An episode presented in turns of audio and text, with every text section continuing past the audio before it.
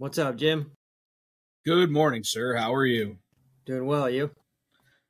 Uh, Very, I'm uh, ready for this show to be over. I'll tell you that much. Yeah, I'm ready to try and take a nap at some point. Yeah. So we got to yeah September 12th, 9:05. Um, a little bit earlier in the week this week, and uh, yeah, five days till the show. Yeah, we did better. Last week I think we recorded on Wednesday. Today Tuesday is better than Wednesday, but we usually shoot for Monday. But uh yeah, 5 days. Um you're leaving Saturday. I am hoping to leave midday Thursday. Um so it's like a five and a half hour drive for me. And um yeah, I mean I'm actually on schedule. I I think you're pretty much on schedule too, but I am definitely on schedule. I uh I wrapped up last night five of my six knives. They just need sharpened. Um, and I'm currently working on the auction piece that I'm bringing to the show, which features that uh, stainless Damascus that my buddy and I Logan forged a couple of months ago. And uh, I actually had some time last night. I finished up uh, those five knives and I actually decided to polish the blade last night so that this morning I could come right out and etch uh, to reveal that pattern. So um, I etch in uh, heated sulfuric acid. And so when I mask off the critical areas, you know, detent hole, detent track, pivot diameter, ends of the stop pin track, lock face, etc., stuff that you don't want to etch in the acid. Um, I find that even if I let it sit for like an hour with a fan blowing on it, it doesn't dry. The masking agent doesn't dry thoroughly enough. And like after 45 seconds in in the heated acid, it actually starts to flake off and stops masking. And so I actually wanted to try like letting that sit overnight to see if the masking agent would like harden up a little bit more. And man, I'll tell you what, that's the way to do it. Um I etch in 120 degree sulfuric acid and I etched this blade for like almost three minutes and I, the masking agent didn't come off at all. So I'm like off to a good start. I usually takes me three or four tries to etch a Damascus blade. So to get that one and done was like the coup de grace of the week of like being ahead of schedule. So I literally just have to polish and heat anodize the dark tie frames and the other components and my knives are done. Nice. Yeah, you're you're looking good right now. I mean, honestly, after your video that you sent me last night, I think you're looking pretty good too. At least that knife is, anyways. Yeah, I got uh, one complete. Um, no uh, finishing done to it. It's just straight off the mill. There's a couple little things that I'm like super picky about um, that I'm still kind of trying to figure out, like why certain things are happening on it. But overall, um, I mean, I've got I've got one of them done. Yeah. So, yeah, straight out of the mill. This was with um, some Niagara tools that I had. I just had Mhm. a bunch. I had three of these um, five flute half inch end mills, and Nice. uh, the finish is pretty good. Uh, I mean, there's some streaking on it, but overall, I think you know, unless I leave them raw like this, you're never going to see it. So, uh, I mean, streaking in hardened real- steel is just, it just happens. You know what I mean? Like that. It's just Yeah. especially if you're don't- running air and like evacuating those chips, and you're recutting Mm. anything at all. Like honestly, that's one of the reasons why when I hard mill, I like to have the ability to open the door because on a short cycle, like I'm sure finishing that blade didn't take very long. I'll just sit there with my air gun and just you know and blow air at it to clear the chips as it's cutting. Yeah, that's probably a good idea. I might just do that. Um, I've got some magnets that I keep up here, and I just stick them. There's one right there. I just stick them under the uh, prox sensors in the doors, and then it, it thinks they're shut. So I might do that. Um, I ended up blasting a little bit through the sides, but I know it's kind of an you know frowned upon. But I ended up just uh, throwing the coolant on for these because it's only taken five thou radial, um, and this MagnaCut seems to cut really easy even at this hardness. Um, I used a eighth inch ball. I, I only used I used an eighth inch ball to finish all the profiles, the window, the stop pin track, and then uh, I and then the lock face. So I machined the lock face as well. Um, and what I did on this one is we were talking about engagement angles and stuff. So I ended up drawing a eight degree face, Mhm. and the bottom of that eight degree angle was thirty thou below the face of the blade, and then it went into Okay. a radius. So it's still engaging on a wedge, but then there's a radius on there that's kind of insurance to make sure it never goes too far. Uh, it's acting as a, good, stop. That's pretty cool. It, exactly, and, and I mean nobody does it because you can't grind that. So uh, unless you're machining your lock face. Uh, so it worked out pretty cool. It's always been something that I've thought about doing, like either you know full radius or flat or whatever. But com- combining both of those, I think, is going to work out pretty well. So this thing's engaging really nice.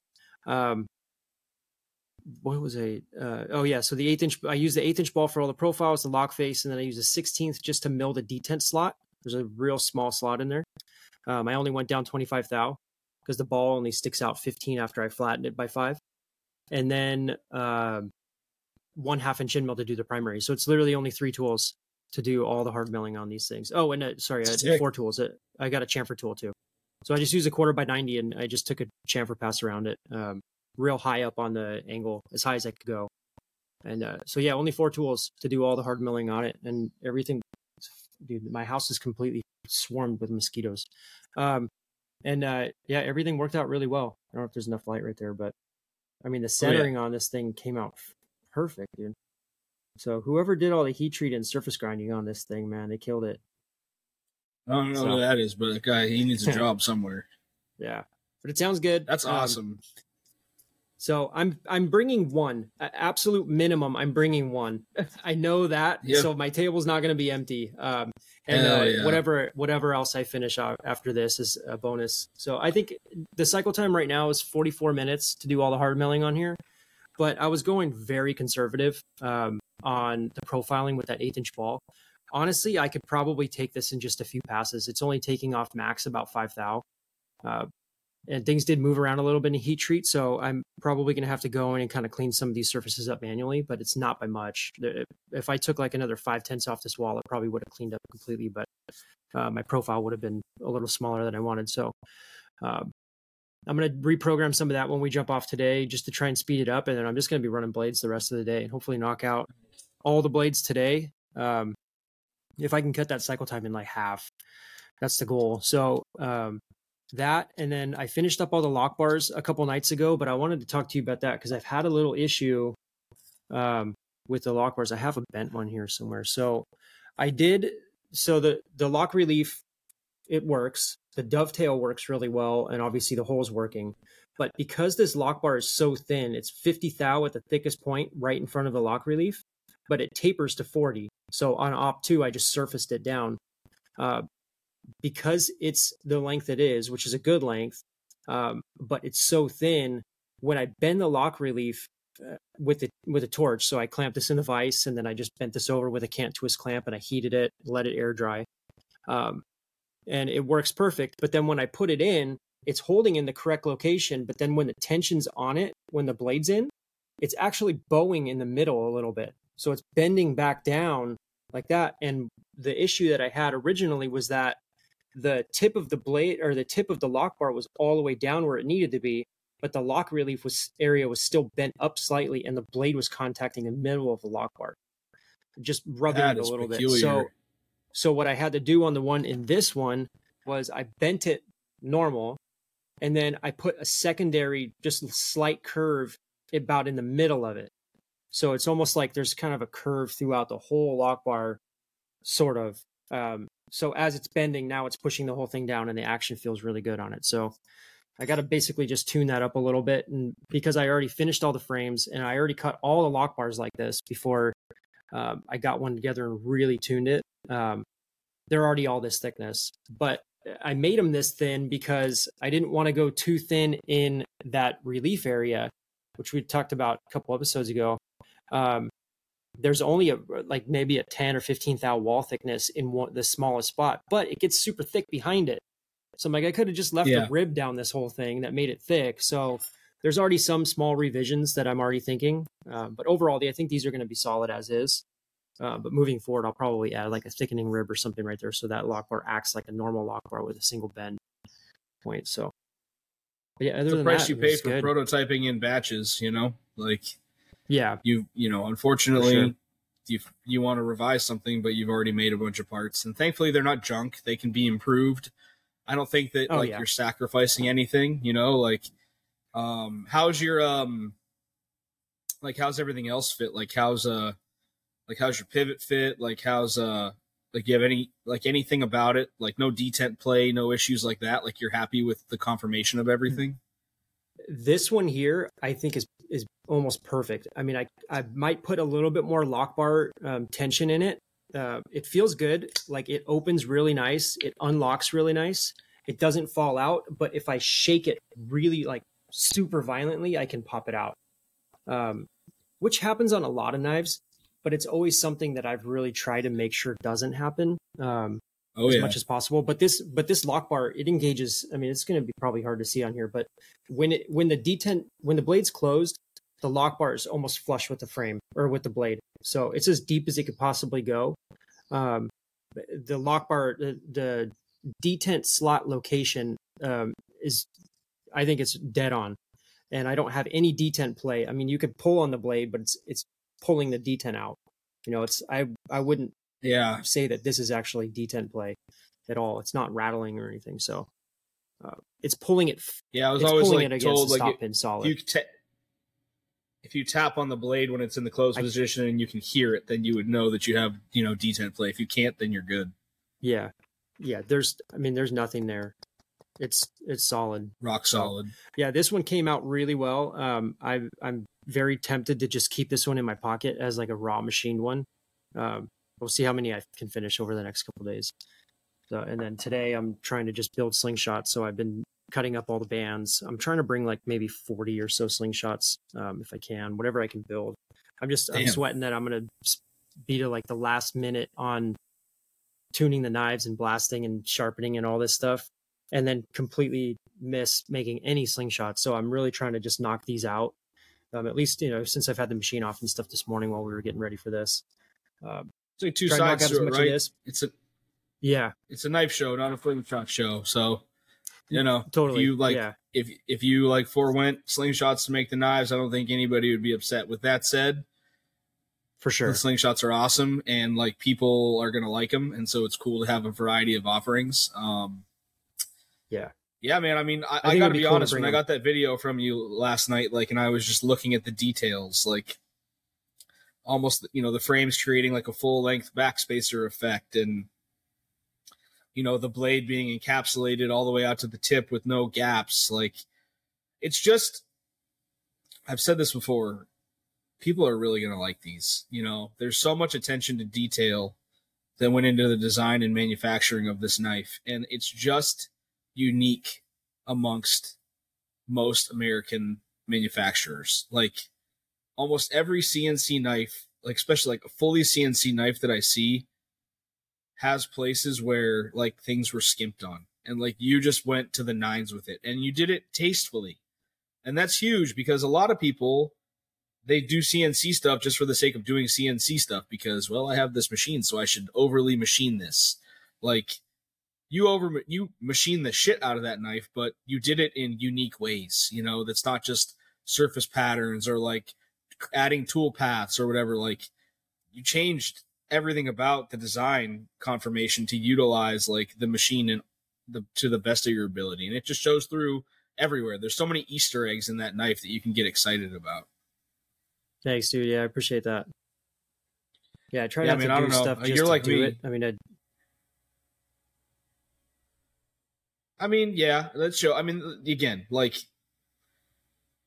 i think in person it's going to be even more impeccable than like you know what i can i can pick up on through photo and video and it's just really cool that like your first show is like the unveiling of like the redesigned datum and like your your first foray foray into like releasing your own knives under your own brand and like a long ass time like i just think that it's going to be a very cool coming out party for you and i think people are going to be super stoked on them yeah, I'm excited. Should be pretty cool.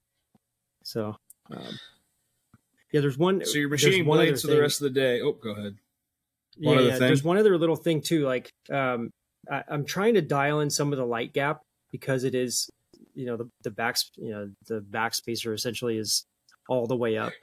If you really look Uh-huh. at it, like if if I get it up in the light, I mean, I can see a little bit of light gap. So I'm just really trying to.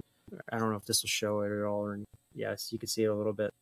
It's Yep. really hard to see though. Um, at least on this one. So I'm I'm trying to tune that out a little bit. I don't want to sand the frames like lap them flat because then that's going to change the depths of my counterbores, which actually might just make the gaps bigger. So if anything, I would have to go deeper on my counterbores, but I use the same tool to do the counterbore depth as I did the face. So I know that my face depth, my, the face of the frame to the depth of the counterbore is zero on all of them. Uh, so I, I'm just kind of messing with that a little bit. Like I can squeeze it a little bit and it goes away. So uh, just bend it. I'll see how the rest of them assemble. Um, but I don't think it's an issue really. I just I know, think you read all these opinion, things about people like nitpicking stupid little stuff, but I think on this it's not going to be something that's that critical with with all these other details. So to me, if the knife is centered, because like here's the thing, you could bend the frames with an arbor press to get them to like you know the, eliminate that micro bow, but if it throws mm-hmm. off your centering at all, you're fucked. So it's yeah, like totally. to me, it's if your blade it. is centered, it's not worth the trade off. Losing centering and then dealing with that is not worth eliminating a micro a micro gap back there. I mean, shy of like bolting it together in the center, like you have mm. essentially three and a half or four inches of just surface on surface contact that like it's natural that they're going to have a mic, you know, that they're going to have inconsistencies in that surface. Like it is what it is. You could, yeah. um, use like a press fit dowel system, you know what I mean, just to locate them. But then mm-hmm. you're going to have to deal with like, you know, like disassembly is a pain in the ass that way. So I think you just leave it how it is. Yeah, I'm going to leave it alone. Um, the other ones, I mean, again, this is the first one, and I've taken it apart and put it back together probably 20 times at least. So I think uh, we'll see how the rest of them go. Uh, I mean, I could always even just sand this blade down just a hair too. I might actually do that anyways, just to get some of the grind lines out on the flats, and that'll allow the blade or the frames to come closer together too. So, um, sure, I might just do that. That might actually work better. So, but yeah, otherwise it's good. Well, um, I'm really happy with it. Spend... The pocket clip came out really cool, and I don't want to spend too much time like nitpicking stuff. I'd rather have just a bunch of them together. So that's exactly what I was just about to say. Couple days. Don't get lost in chasing those little details right now. You know what I mean? Mm-hmm. Like, just yeah, finish. I got time at the like, end, said, maybe, yeah, but not right now. Yeah, I said that to you yesterday. Yeah. Like, this is essentially a prototype batch. You know, mm-hmm. and like you have to like let that be what it is and like take what take away what you can from it and, and improve the next ones you know? And it's awesome when like the improvements that you're making are like micro nuanced like changes like what you're talking about. Mm-hmm. yeah i don't think there's much left. I mean i've spent what since 2017 or whatever when we when we first started talking about this damn knife. Long um, time man. Yeah i think it was 2017 somewhere around there um, when I first modeled this. Maybe it was 16. And uh, I could dig up that picture. I just sent you that one of the frame lock. Yeah. Yeah, yeah. You know, I could, yeah, I don't, I I don't know when my... that picture was from, but that was a Sherline, wasn't it? That was a Sherline knife, wasn't it? Yeah, I made that on the Sherline or... um, on my balcony in my apartment when, uh, yeah, before we moved to this house. Yeah, I had the, Wild, the Sherline man. mill with the rotary on it and everything, and I did. I literally blanked those out on my on my Sherline. That's awesome, so, dude. So you're running yeah. you have 45 no, minute good. cycle on blades. You're running those all day. All your hardware is already mm-hmm. sized, or do you have to heart size hardware? I'm just going to shorten it. All I have to do is shorten the barrels. So I just do that as I'll probably do those as the blades come off. Because um, I wanted to be able to stack all the parts together what I can do easily uh, to to get the pivot length because there is some variance, you know, in thickness of frames and stuff, a couple thou here and there, um, as the as the run went on, because uh, I was measuring in the back and measuring the thickness in the front of each piece, but the backs were measuring a couple thou thick, but it's because there's like a two thou scallop from the toolpath, so yep. uh, which I'm like, dude, that doesn't matter at all. Uh, and then uh, uh, so I was basically just dialing in the front thickness and verifying that the back was at least consistent, making sure it wasn't lifting out of the jaws or anything. Um, so what I did on this one is I just measured the overall length, and then I know my pivots are going down seventy thousand each one. So I just took this overall minus one seventy, or sorry, one one minus one forty, and then I know that's how long my pivot is.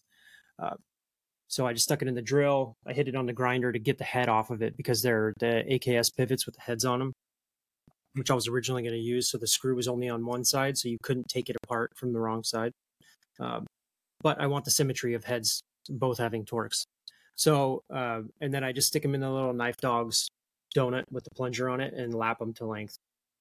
So that works out really Nice. well. I've, ne- I've. I've never seen one of those, but that's sweet.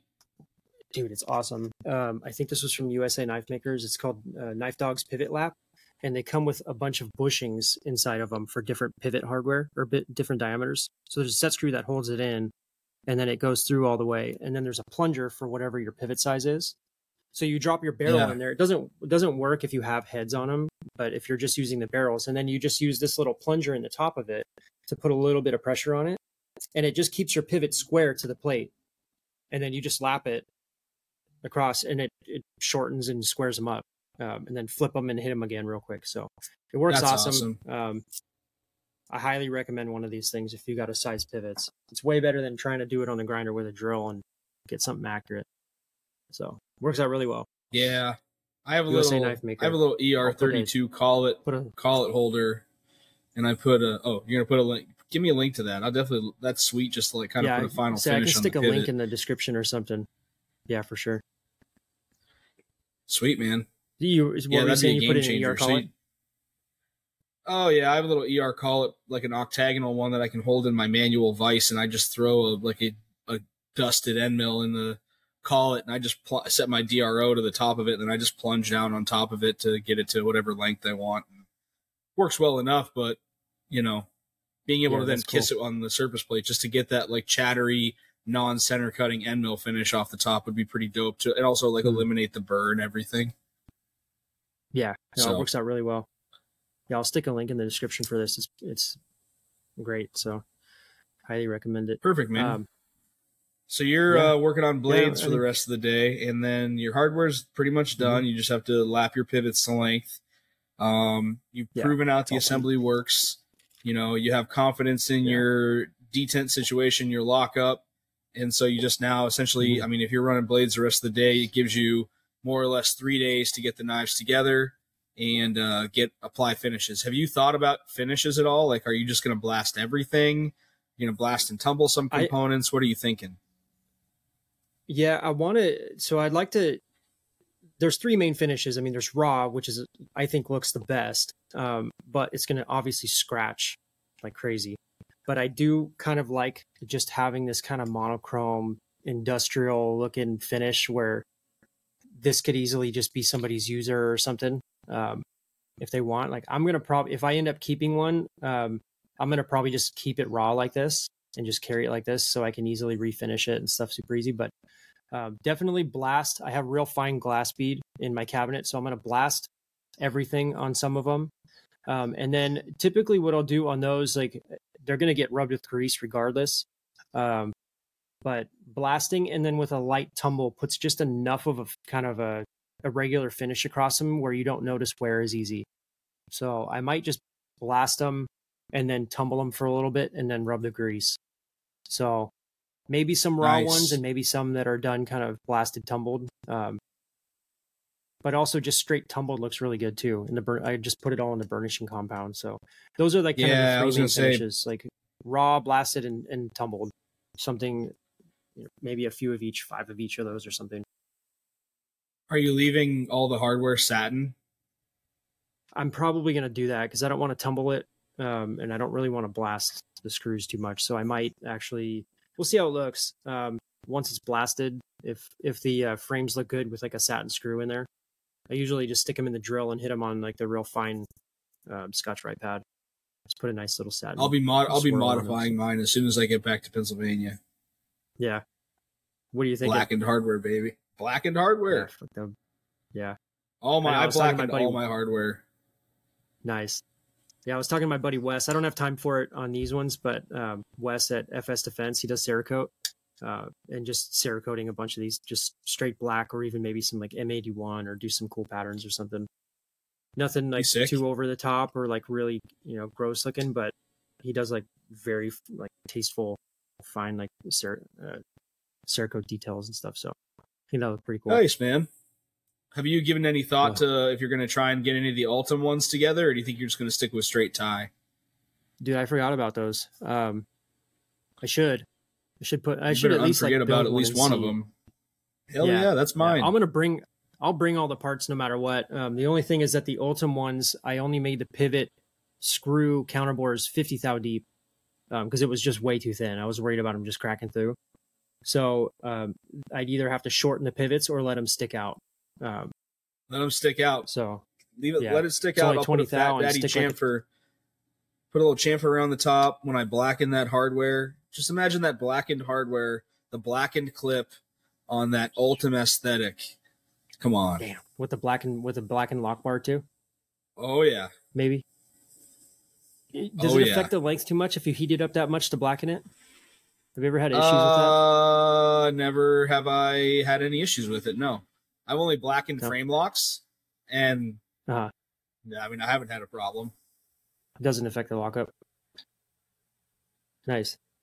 Yeah, I always get concerned with that where I'm trying to fit a lock bar and I heat it up and then I have to reheat it up and reheat it up that I'm worried like, you know, the tie might be moving around a little bit or shrinking or doing something weird.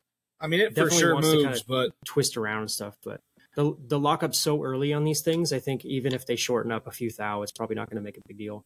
I can't pop this thing loose. Um, I've really tried to press on it. I can feel it moving a little bit, but it's not like it's not lock rock really. I mean, it's the lock bar. your lock bar to flex flexing. a little bit.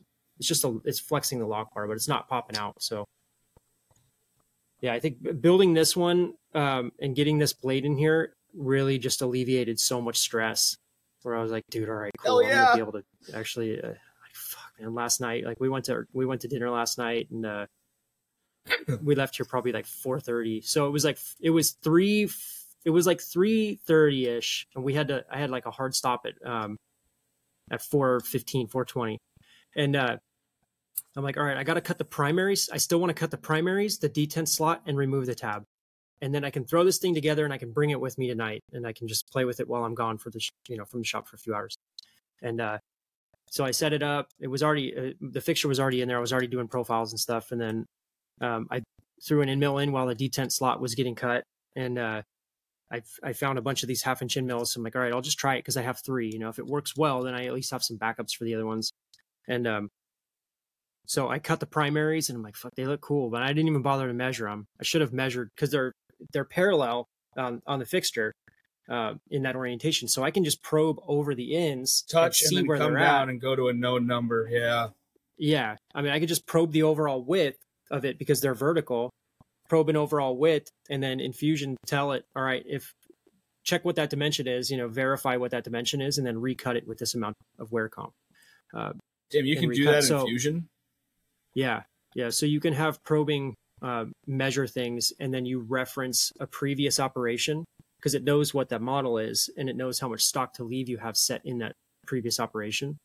Um, and then it'll measure the actual size, and then calculate based off how much stock to leave you have and where your model is and everything, and then it'll update your wear comp if you want. Um, and then you just basically duplicate that toolpath after the probe because now your wear comp's corrected, and you can come back in and clean it up. So I can measure flat to flat on these, even though most of it's kind of curved, as long as I hit it in a known location. And then, uh, so anyways, long story. Um, I left five thou stock on these, so my edge thickness was like thirty thou on this one, which was really thick. But Eefy. uh, again, I'm probably going to just keep this one. Uh, and uh, it didn't take too long to sharpen. Like the edge is real nice. I think the the height of the edge it's at 25 per side, so it's 50. It's Yeah, 50 with included. thirty thousand edge, you got to do it twenty five, or else it's gonna look Yeah. like ten years tall. Seventeen degrees on 30 30 thousandths is like half the blade. Yeah, no. Yeah, just a, it's a zero grind. So Perfect. yeah, I, I got good, excited. Man. anyways, I I basically did the primaries. I did uh, and I did the lock or sorry the detent slot, the primaries, and cut the tab off in like 20 minutes, including modeling the sketch to drive the trace tool path for the primaries, and cut it and build a tool and all that stuff. So uh, yeah, I was kind of rushing, excited, and took it out a little too early. I probably should have taken another five per side, but uh, it worked out really well, and it, it was just kind of a nice exercise. Anyways, it was like modeling it, programming it, setting it up, running it in like whatever twenty minutes. it's kind of wild. It's nice to do those little speed tests sometimes, like how quickly can I do something?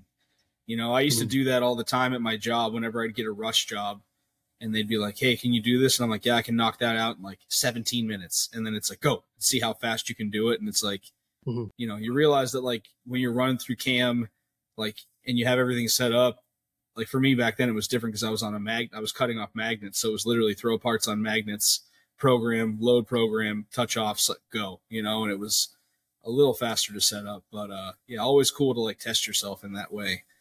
But mm-hmm. man, I'm excited for you. I had to call you last night just because as soon as I got that video and I was just like, I know that sense of relief when you just put it together and it just worked.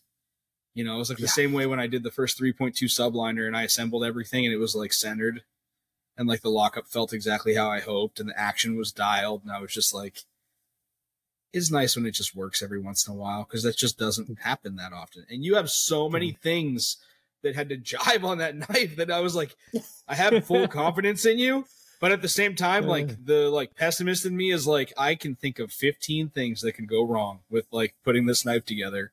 And he's made yep. so many parts, things that you can't change, and like and I was just like, dude, you got this. But in my mind, you know, you always got to like pump your boys' eat tires a little bit. But in the back of my mind, I'm like, I fucking hope this works out because this is he, yeah, he's crazy. Yeah, it was the same thing. I was thinking about that the whole time. Where I'm like, fuck, man, I, I, there's no going back on any of this stuff right now.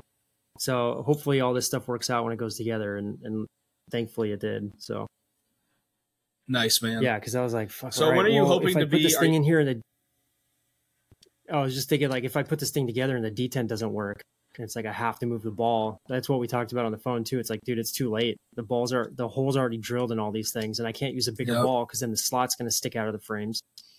You know, so it's like you, you were saying, a I'm lot like, of like right. do or die features on that for sure. the whole damn thing is do or die. the whole thing, dude. So, everything about it's do. I mean, I, it's just like by design you're just on you're walking the you're walking on the edge, man. You're walking the tightrope. Yeah. And it's like as long as you can see the path to getting to the other side. I say this in business. I say this to like, you know, like people that are trying to start a business or have an idea and it's like all that matters is is that you can see the finish line and you see the path to get there.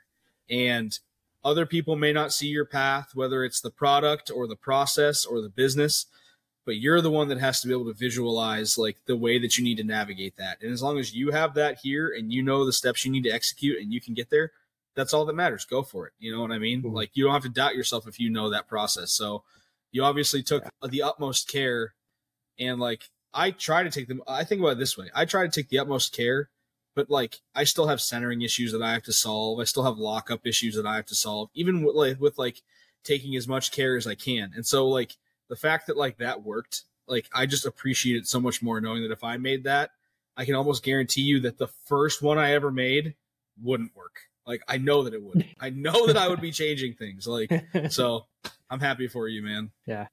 No, I'm stoked. Yeah, there's weird little stuff like I mean, if I open the blade, um I can like really wrench on it and I can I can kind of shear the frames just ever so slightly because it's only two points. You know, they want to kind of move around a little bit. Um, it's not much, but I, you know, it's one thing that it's like concerning where it's like, all right, this thing's perfectly centered and it was just centered, you know, I just assembled it and it was perfect. But if I yank on this blade, if I put it in here and I, you know, really creak on it one way or the other or whatever, then, oh, it moved a few thou kind of thing. But I don't think it's going to be enough to matter. And I'm hoping that people aren't going to just take this out and just like start fucking with it too much. So, um, but who knows? They won't, man. That's not the show mo. People are going to so. handle it with care any single knife yeah. in that spot in that place that's not running on a bushing show, system but... with no but honestly if you like the only knife that i've ever seen that you can like laterally reef on the blade and not affect the centering are rotten's knives because he runs a bushing with pbs like it's just a locked system mm. where literally there is zero lateral movement and like extremely precise like the pivot screws are totally locked down the stack up mm. of the washers and you know everything is just so precise that there's no lateral movement. You could walk into the show tomorrow, any of those knives on bearings, and move the blade back and forth, and your centering is going to be affected. Like it just is what it is. You know, you could sit cool. there and put a little bit of fret stress on the frame, and it's going to move the blade centering. You know, and then like it'll work itself back in, but like you certainly will be able to to move any of that stuff. So, if what you're saying is you're worried about people abusing your knives and then finding an issue. That's anything. Yeah, You know what I mean? Like I, I I'm probably abuse being doesn't hard on it. Yeah, malfunction. yeah, I'm probably just Like the being things that matter. You're- picky about stuff. Yeah, Well, you are, but I mean, honestly, like you're taking care, you're checking the metrics that matter. Like your lock doesn't fail under a Mhm. lot of pressure. You know, like you're concerned about your detent retaining your blade in the closed position, but like you're going to be able to adjust that and either add tension or adjust your detent ball height or whatever to have that maintained. You also have a long, heavy blade. You know what I mean? Like that blade Yeah. doesn't have a swedge. It's like pretty long and like has a lot of mass. And I'm not saying that I condone like a blade coming out when you shake it violently, but like it's not like you have some happens, like though. my blades that are You could do it extre- a them, extremely light. Yeah, I mean that for sure. Like honestly, I bet you there's a lot of knives at the show tomorrow that you can shake free. Uh, or not not tomorrow, I mean Sunday. Obviously not optimal, but like you know, if under normal conditions, like the blade is retained in the frame, I think you're okay. Yeah, no, I think it'll be cool. I'm excited. Overall, I- I'm happy. you're feeling peaceful? This whole thing for sure. Yeah, I'm feeling good. Feeling confident. Um, I mean, still a lot of work to do, but overall, I think the the mental stress of making sure that all this stuff's actually going to function properly is like, all right, that's gone. I don't have to worry about that shit anymore. Now, I mean, just make sure everything is consistent enough. Um, because Yep. things did move around a lot in the MagnaCut. I didn't leave enough stock. Five thou on the profiles, I don't think is enough stock on these. Um, probably would have been. I typically would leave 10. a lot safer if I was at. I was gonna say I would have been a lot safer if I was at ten thou like per side. So, Yep. uh, but they're cleaning up. I mean, for the most part, they're cleaning up. All the critical stuff is cleaning up, so that's all that matters. It's really I typically all the leave, like, stuff is right five the of the- So Yeah, I mean, I leave five on the stop pin track. I leave, um, any internal features I leave five, and then external like the profile file I leave ten. And I've Mhm. not really ever had an issue. Occasionally, like cool. the walls of the stop pin track won't clean up, but the ends of it always do. I don't know why. So it's like as long Which as the the ends are cleaning yeah. up, I'm happy. And so, and like you know, I know, was it's thinking about contained in that the too. frame. Obviously, anything visible, you want to make sure it's cleaned up. But if it's inside, I'm not as worried about it. For sure. I was thinking about that too. I mean, because I made my stop pin track width 145. So it's only contacting the tangency, you know, the, the line Yep. of contact of the pin. Uh, and uh, you could really just leave that whole thing as is, you know, cut that to size and then just shorten your stop pin tracks. So you're not hard milling all that whole entire thing the whole time. But I- uh, it is kind of nice. I of do that on the Mac thing out. It's just now. freaking shiny. Yeah. Nice. You know, like It is kind of nice. if I want that tool, Oh yeah, for sure. It's like when it's Yeah, aesthetic- it looks perfectly nice. shiny all the way, where the chamfer blends into like the wall finish. It just looks really nice. But Yeah. like, I think about like if I have that tool, like for me with stop pins, just for the sake of consistency, I like rough and then almost semi finish and then finish every part. It takes an extra couple of minutes, but like I always recut the ends of the stop pin track to make sure there's no spring. Just because, again, if I cut that tab off and the open and close positions are fucked up, I don't have any way to recut them. So that's why for me, it's like I'll almost treat the roughing or semi finishing path as like I have enough clearance so that it's shiny, but it's dimensionally probably not finished. There might be a little bit of stock in there. And then just come in with my finishing tool and just cut the ends of the stop pin track. So it's not having all that more time in the cut just to cause, you know, wear issues, which has seemed to work out pretty well. That's a good idea. For sure. Yeah, it works. So, what else you up to? Uh, well, cool, man. I mean, this is uh, what am I up to? Well, um, today is actually a busy day. Yesterday, I was at the doctor. I had two doctor's appointments. I spent time at the pharmacy. I was working on knives late today. I woke up, uh, came out here. I got um, the machine, the VF2 running. Uh, I actually surfaced and then recut a new set of jaws for a small like EDC prototype for a buddy of mine in the super mini mill that I am prepping to work on today or tomorrow. Um, and then I, like I said, I etched that blade this morning and it turned out great. Um, I'm out of here in a half an hour or a little bit less than that. I'm going to meet uh, my buddy Dave Santiago. He's um, looking at getting a shop space in town. Right now, he works out of his garage, and I think he's bursting at the seams. And I think having a small commute to get to work probably will help him just like stay productive. So uh, he asked me to come over and look at the shop with him. Um, and then when I get back, honestly, I'm just going to be running the VF2. I'm going to finish up this um, finish up this last uh, auction knife, uh, hopefully for Syndicate, and um, I may even just sharpen the knives today just to get them done. I have everything, all the knives that are done are like cleaned up. Um, nothing's Loctited, but I did lubricate them just to see how things felt. I might actually not Loctite my stuff until like Sunday morning or Saturday night, probably Saturday night, because I want to be able to go back through them, play with them, make any adjustments. Like I said, because I'm able to bring some stuff with me, like my carbonizer and like, you know, my sharpening setup and stuff, because I'm driving. You know, if I have any issues, I want to be able to address them um, before like buttoning the knives up when I leave. So because I'm going early, I figure I might as well leave the ability to do that on Saturday. Um, and yeah, I mean, I, I, really don't know. I think tomorrow I'm going to go to breakfast with my wife just because I've been working like 15, 16 hours a day for the last like two, three weeks, and we haven't really had any time together. So I'd like to hang out with her before I leave. But really, it's kind of just casually finishing up what I'm working on and trying to stay in just like a positive headspace, man. Like, uh, you know, I'm going to make a list of things I need to gather. I have some like little microfiber cloths coming in the mail for the show. I got to get, you know, my banner down off the wall that I'm bringing to the show. Um, you know, business cards and some patches and stuff that I have coming. You know, you know, I want to gather that stuff so that I'm not thinking of trying to think of it all at the last minute and, and kind of casually get ready to head out the door on Thursday. So that's my plan. Nice, that's good. Yeah, I was on the fence about getting business cards. Um, I'm probably gonna just throw up like a QR code or something on a table that people can scan, and it's got all the social stuff on it. Um, I think for the most sure. part, it's probably good enough for now. I mean, it's nice having business cards. I'm I I design some and stuff, but I just like stuff so tight. It's everything's so tight right now. I'm like, I don't want to spend money on that right now if I don't need to. Yeah, so, man. I mean, they're expensive. hundred bucks or 150 and, bucks. Yeah, it adds up. Shit, that's what I was so, going to do. I was going to cut some stickers out. We'll see. Yeah, stickers are cool. I got a bunch of stickers. I'm going to bring just one inch squares, and I have two inch squares, and then I'm going to bring. Um, I'm going to try and pack up as many uh, Ranger eye patch sets that I have uh, they're just you know the logo with the white is glow. So I'm I'm probably gonna today while the mill's running, just at least right for the first couple pieces, finish up as much slingshot assembly stuff as I can while the mill's running, and then clean out my Pelican case and start getting all the stuff that I know I need to bring with me and put it in the Pelican case. Um, and then maybe bring it in the house or something so it stays clean. And then at night, you know, once things start winding down and we're in the house, do all the sticker stuff and put in, start to pack stuff so still a lot of Sick, little just dude. residual I mean, it sounds like I'm a, of yeah.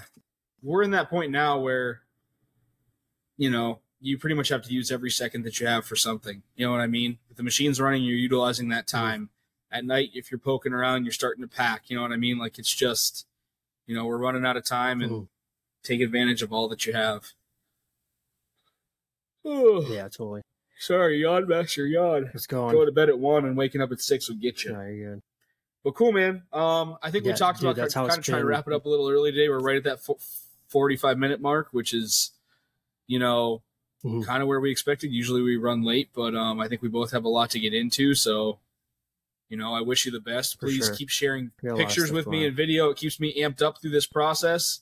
And um, as yeah. always, uh, thank you to everybody for listening. We appreciate you guys. Like, following mm-hmm. along with us on social, listening to the podcast. Like, you know, it's one of those things that, you know, if a tree falls and nobody hears it, did it actually fall? You know, as we're going through these processes and we're not, as we're sharing them, if there's nobody to kind of follow along and support us, what's the point in sharing it, right? So, um, I mm-hmm. appreciate everybody kind of checking out what we're doing, and I look forward to seeing everybody at the show this weekend because I guess we won't talk to you until Sunday. So, again, let me reiterate: if you're hearing this and you're coming to the show, and I said this in my story the other day, but I want to reiterate it because I had a problem in Portland where several people approached me that I know didn't introduce themselves but talked to me for a prolonged period of time and they walked away and you know hit me up later saying hey thanks again for the conversation and i have to say to myself or them like i didn't know that was you.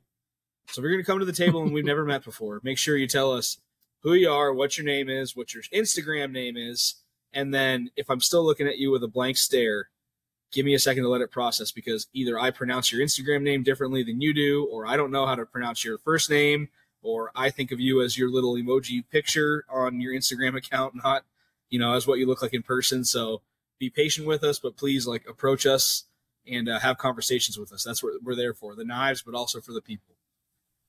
Yeah, for sure. Just walk up to the table with your Instagram. Just show me your Instagram. that actually, dude, I didn't think about that. Like, just one of these would be great. You know, hold it up next to your face. That's and, it. Oh yeah, okay, dude. All right, yeah, that's a game changer. Exactly. Just do that.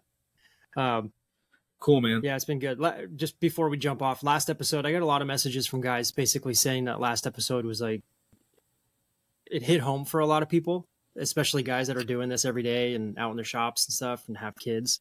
Uh, it seemed to be a very relatable episode, which was cool. Uh, we talk, I mean, we spent probably half the time talking about family and work life balance and stuff. And uh, it's something that I think a lot of people are dealing with or struggling with and uh, trying to prioritize some family and, you know, overall with social media and years and everybody saying, you know, grind hard, do all this and work 16 plus hours a days and dude, that shit just kills you, man. And you spend no time with your family. So, yep. I don't know. For me, like what we talked about a little bit, spend some time with your kids and your wives and your families. And, you know, it's, it's nice working 16 hour days and trying to make some money. Of course, when you've got a crunch like this, but man, don't make it a regular thing. Going to just work yourself to the bone and then never enjoy your families. So, yep. I've done that for, did that, did that for way too long, man. I, uh, I prioritized my career over my family in the name of building a life. And in the meantime, I missed out on a lot of my kids' lives, my kids' young lives, you know? And so there is a part yeah. of part of me that appreciates that time because it certainly made me well aware of like what my limits were and my thresholds were as a person doing a, a difficult task for many hours a day, many days a week, many weeks in a row, you know, I think I went one period of time I was working 90 hours a week for six months straight without a day off. You know, do I recommend it? No, yeah, but that, it is sometimes nice to know your thresholds. Like you got to know what you're capable of. And, uh, mm-hmm. but don't make that how you define yourself. You know, I watched a lot of guys at my old job get divorced two and three times because they were married to their job and they were miserable and they either retired alone or died alone. And like, I'm just I became acutely aware of the fact that like time is fleeting and you know there are times to sprint and there are times to walk. And when you need to sprint you sprint. And when you can walk take a breather and enjoy what's around you because it goes by in a hurry yeah definitely man well cool dude well on that note man have yourself a killer day i appreciate the uh the time spent i'm looking forward to handling your knives in person and seeing you for the first time And when was the last time I saw you? Probably three years ago, I think, when I was out in LA. Yeah, three years. Chargers game, right? It was right before. It was before. Yeah, it was uh, 2019. Uh, yeah, that's exactly when it was. It was before COVID, so it's been four years since I've seen you. So be good yeah. to catch up with you guys. But uh, all right, man. Have you a good For day, sure, man. Cool. Yeah, you too, dude. Later. Thanks, dude. Peace.